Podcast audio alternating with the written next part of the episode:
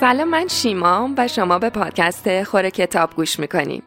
تو این قسمت از مجموعه خوره کتاب رفتیم سراغ معرفی کتاب دنیای قشنگ نو نوشته آلدوس هاکسلی. هاکسلی یه نویسنده و فیلسوف انگلیسیه که دوروبر پنجاه تا کتاب نوشته. هاکسلی انسانگرا بود اما آخرای عمرش به موضوعات معنوی هم علاقمند شد و بعد رو موضوعاتی مثل فراروانشناسی و عرفان فلسفی کار کرد. اونو یکی از روشنفکرای برجسته زمان خودش می‌شناسن.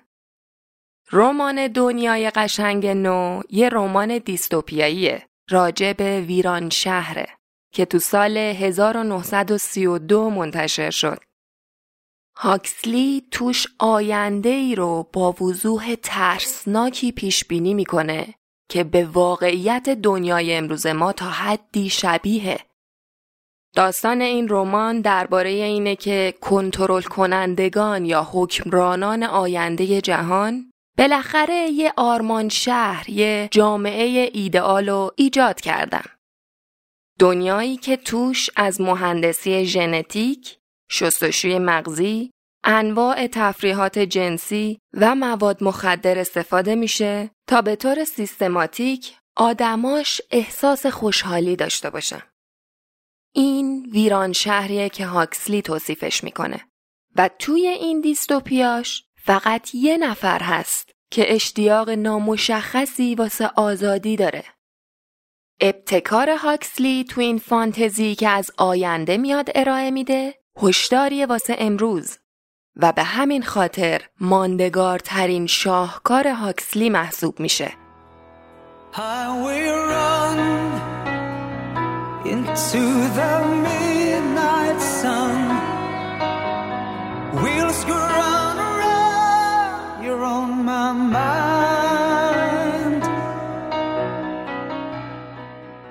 هیچ کدومشون ناامید کننده تر از اونایشون نیستن که به اشتباه باور می‌کنن آزادن. این جمله رو نزدیک به دیویس سال پیش گوته گفت. اما آلدوس هاکسلی فکر کرد شاید تو آینده نچندان دوری این حرف یه جورایی واسش بیشتر صدق کنه تا دوران گوته. هاکسلی اینجوری فکر می‌کرد که واسه خیلی از مردم همین که غرب به یک ویران شهر جهنمی تبدیل نشده کافیه واسه اینکه خیالشون راحت باشه از اینکه دارن توی جامعه آزاد زندگی می‌کنن. چون غرب به شکل اون ماهیت به وضوح استبدادی که جو جورول تو 1984ش به تصویر کشید در نیومد. اغلب آدما باور دارن که ماهیت استبداد واضح و آشکاره و همه می‌تونن تشخیصش بدن. اما آیا واقعا اینطوره؟ آلدوس هاکسلی با یه همچین فرضی رومانی نوشت به اسم دنیای قشنگ نو و توش ویران شهر دیگه ای رو توصیف کرد که برعکس جامعه استبداد زده 1984 آدما توش به وضوح به بردگی کشیده نشدن. ولی اونقدر با تکنولوژی و مواد مخدر و پورنوگرافی حواسشون پرته که متوجه یوق اسارتی که به دست و پاشون بسته شده نیستن. دنیایی که آدما عاشق بردگیشونن و آزادی دیگه دقدقه کسی نیست. هاکسلی دنیای قشنگ نو رو تو سال 1932 منتشرش کرد. اون موقعی که این کتاب منتشر شد همچین دنیایی رو اصلا یه تهدید فوری نمی‌دید واقعیتش. اما سی سال بعد وقتی جنگ جهانی دوم تموم شد وقتی تمامیت خواهی رشد کرد و قدمای بزرگی توی علم و فناوری برداشتن آدما نظر هاکسلی هم تغییر کرد. بنابراین تو سخنرانی که تو سال 1961 داشت اینطوری در مورد همچین تهدیدی حرف زد. تو یکی دو نسل آینده با روش های دارویی آدما رو مجبور می‌کنن که بردگیشون رو دوست داشته باشن و به اصطلاح دیکتاتوری هایی بدون خون دل به وجود میاد. واسه همه جوامع اردوگاه های کار اجباری بدون درد ایجاد میشه و آدمایی که آزادیاشون در واقع ازشون گرفته شده راضیان و ازش لذت می‌برن. چون تا بیان از تمایلشون به مقاومت کردن آگاه بشن با شستشوی مغزی و پروپاگاندا حواسشون پرت میشه. به خصوص شستشوی مغزی که با روش های دارویی یه پله پیشرفته ترم شده. به نظر می‌رسه که این آخرین انقلاب باشه. هاکسلی با نوشتن این کتابش آینده ای رو پیش بینی کرد که توش طبقه های حکمران دیگه فقط از روش های ملموس بیرونی آدما رو کنترل نمی‌کنن. بلکه حالا از روش های پنهانی دیگه ایم استفاده می‌کنن. غرق کردن آدما تو انبوه بینهایتی از انواع لذت ها. هاکسلی بعدن که کتابش رو بازبینی کرد گفت تو ماجرای 1984 شهوت قدرت با ضربه زدن به دیگران و تحمیل درد ارضا می شد. ولی این شهوت تو دنیای قشنگ نو با لذتی کمتر تحقیرآمیز ارضا میشه.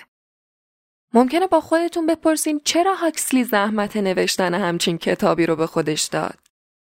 چطوری ممکنه لذت باعث محرومیت آدما از آزادیشون بشه؟ واسه جواب دادن به همچین سوالی باید اول یه اصطلاحی رو تعریف کنیم. اصطلاحی به اسم شرطی سازی عامل. شرطی سازی عامل علتیه که رفتار ارگانیسمو عوض می‌کنه. تو قرن بیستم یه روانشناس و استاد دانشگاه هاروارد به اسم بی اف اسکینر یه سری آزمایشایی رو انجام داد که مشهور شد. تو اون آزمایشا اون روشای مختلفی رو امتحان می‌کرد که باعث بروز رفتارای جدید تو موشا می‌شد. آزمایشای اسکینر به این خاطر مهمه که توش روشن می‌کنه که چطور نیروهای موجود می‌تونه باعث یه نوعی از شرطی شدن بشه که توش آدما عاشق بردگیشون بشن. خلاصه اسکینر تو یکی از این سری آزمایشا سعی کرد رفتارای جدیدی ایجاد کنه توی موشا از طریق پاداش دادن. بنابراین به هر موشی که رفتار مطلوب و نشون می‌داد غذا داد. بعد از یه طرف دیگه یه سری آزمایش های دیگه هم انجام داد که هدفش این بود که رفتارای نامطلوب و از طریق مجازات کم یا حذف کنه. بنابراین وقتی موشی رفتار نامطلوب اسکینه رو انجام می‌داد با محرک دردناکی هم مجازات می‌شد. نتیجهش خیلی جالبه. نتیجه این دو مجموعه آزمایش به اسکینر نشون داد که مجازات به طور موقت باعث حذف شدن یه رفتار میشه اما انگیزه یه حیوان و واسه انجام دادن اون عمل تو آینده از بین نمی‌بره. بنابراین گفت رفتار مجازات شده احتمالا بعد از اینکه عامل مجازات رو برداشتیم برمیگرده. ولی از یه طرف دیگه رفتارهایی که با پاداش تشویق شده بودن تو الگوی رفتاری جونور تغییرات پایدارتر و بلند مدتتری ایجاد کردن. هاکسلی با آزمایش اسکینر آشنا بود. تبعات اجتماعی سیاسیشو درک می‌کرد.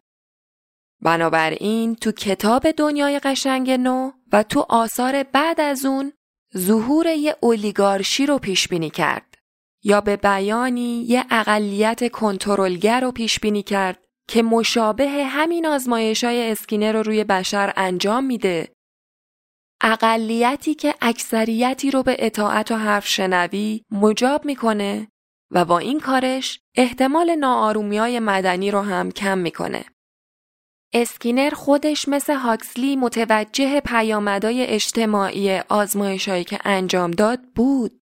اما برعکس هاکسلی باور داشت که هدف وسیله رو توجیه می‌کنه.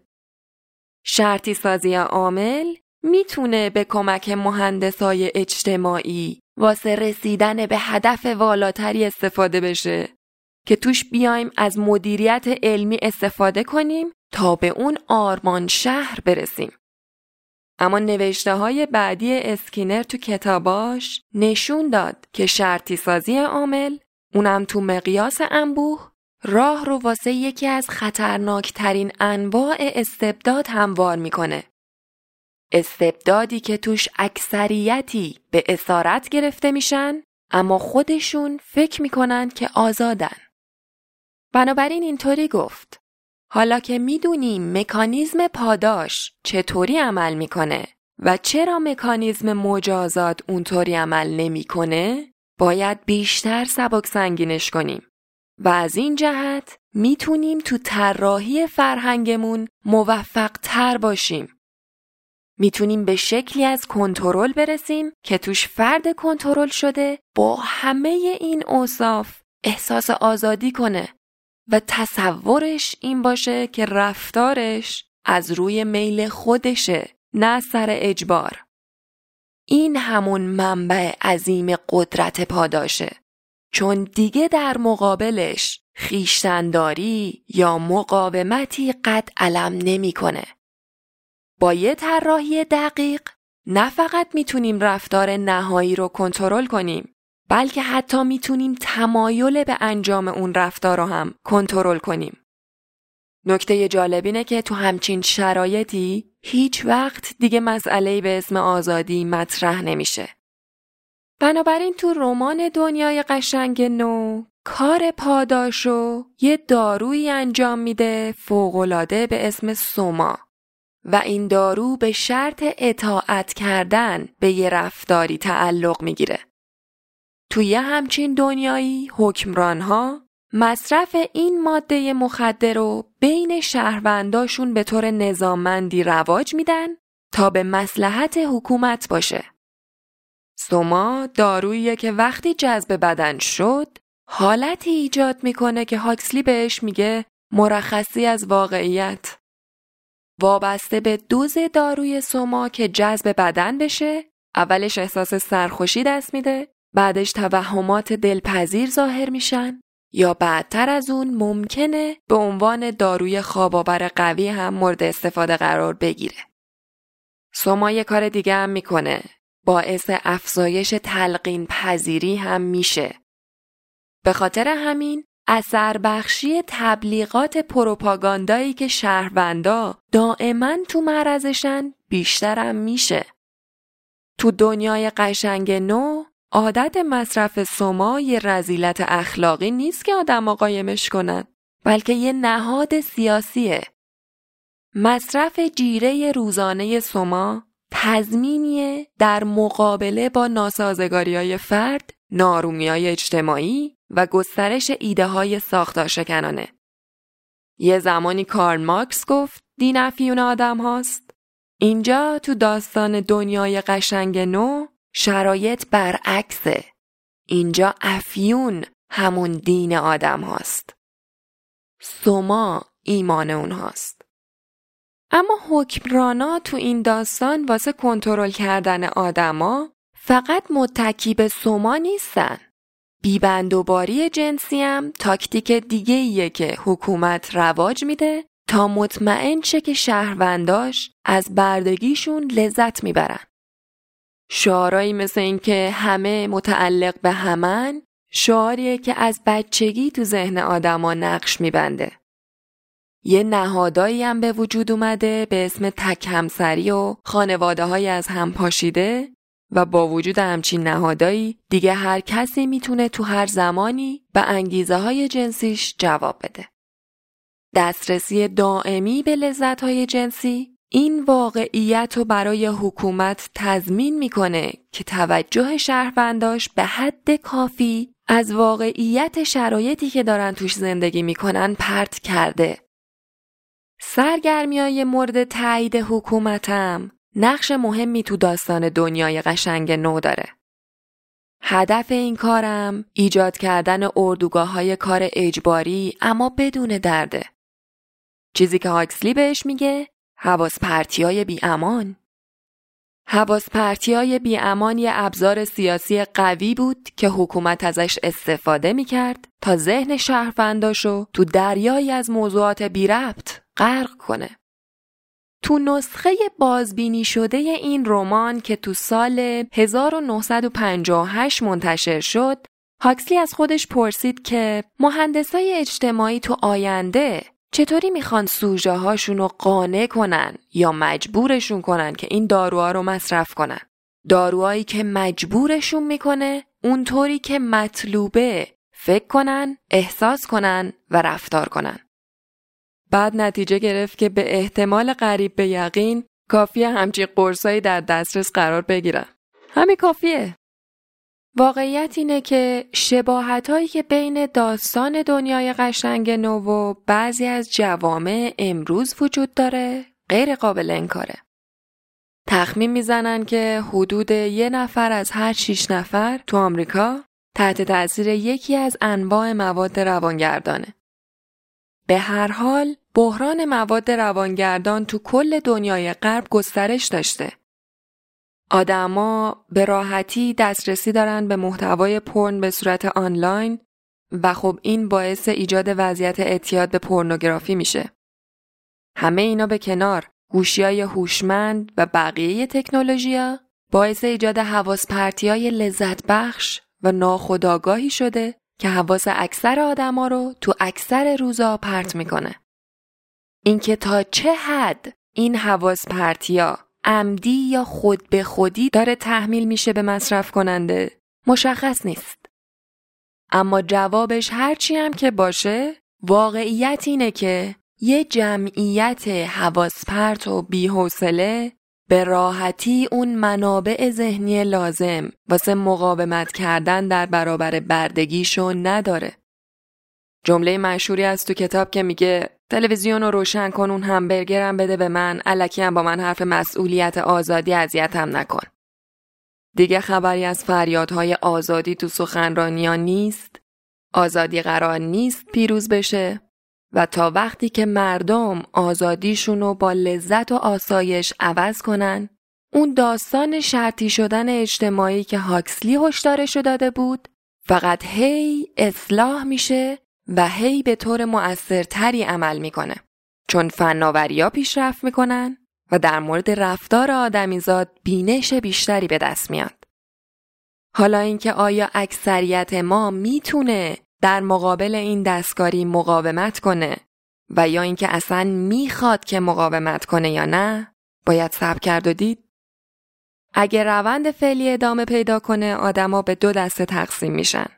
کسایی که از اسارت لذت بخششون استقبال می‌کنن و کسایی که نه به خاطر حفظ آزادی بلکه به خاطر حفاظت از انسانیت خودشون مقاومت رو انتخاب می‌کنن. فریدریک داگلاس یکی از برده های دوران بردهداری بود که خودش بعدا فعال شد تو زمینه لغو بردهداری. سخنران و نویسنده بود. یه جمله ازش هست مربوط به وسط های قرن 19 همه طرف. خیلی قبلتر از اینکه هاکسلی دنیای قشنگ نو رو بنویسه. میگه وقتی یه برده تبدیل به برده خوشحالی بشه در حقیقت از همه اونچه که آدمیتشو می‌سازه چشم پوشی کرده. اون نوشته من اینو فهمیدم که اگه می‌خوای یه برده راضی پیدا کنی باید دنبال اونی باشی که بیفکره. باید کسی باشه که نتونه هیچ تناقضی تو بردهداری پیدا کنه. باید مجبور شه احساس کنه که بردگی درسته. و آدم فقط وقتی به همچین حالتی می‌رسه که دست از آدم بودن کشیده باشه.